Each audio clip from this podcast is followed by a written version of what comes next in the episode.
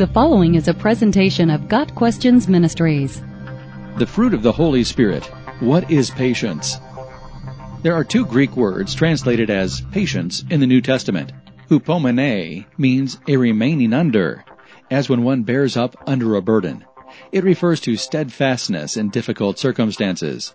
Macrothumia, which is used in Galatians 5 verse 22, is a compound formed by macros, long, and thumos, passion or temper.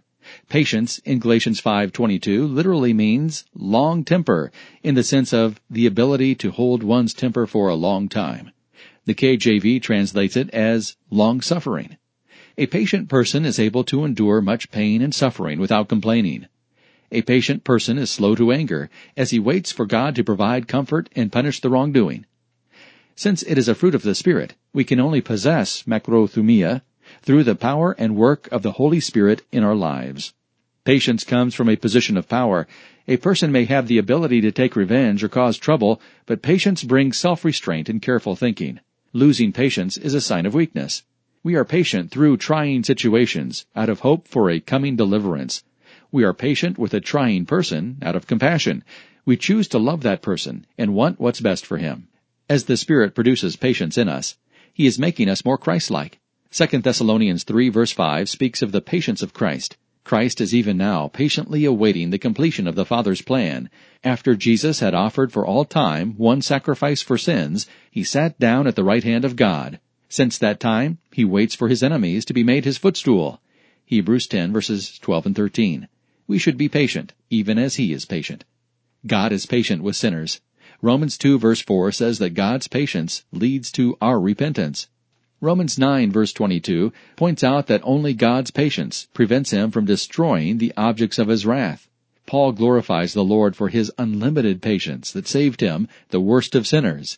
1 Timothy 1 verse 16. Peter highlights the patience of God in 1 Peter 3 verse 20, pointing out that God had immense patience with the evil people of Noah's day, delaying judgment as long as possible. Today, our Lord's patience gives people time to be saved. 2 Peter 3 verse 15. James urges believers to be patient and not to complain as we wait for Jesus to return. James holds up the prophets as models of patience. James chapter 5. The Old Testament prophets ceaselessly spoke God's word to unheeding and abusive audiences. Jeremiah was thrown into a cistern. Elijah was so worn out from his fight with Jezebel that he wanted to die. And Daniel was thrown into the lion's den by a king who was his friend. While God delayed judgment, Noah prophesied of the coming destruction and in 120 years did not have a single convert. The opposite of patience is agitation, discouragement, and a desire for revenge. God does not want His children to live in agitation, but in peace. He wants to dispel discouragement and replace it with hope and praise. We are not to avenge ourselves, rather we are to love others.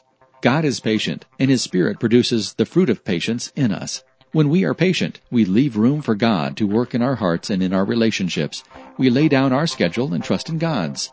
We thank the Lord for what and whom He's brought into our lives. We let God be God.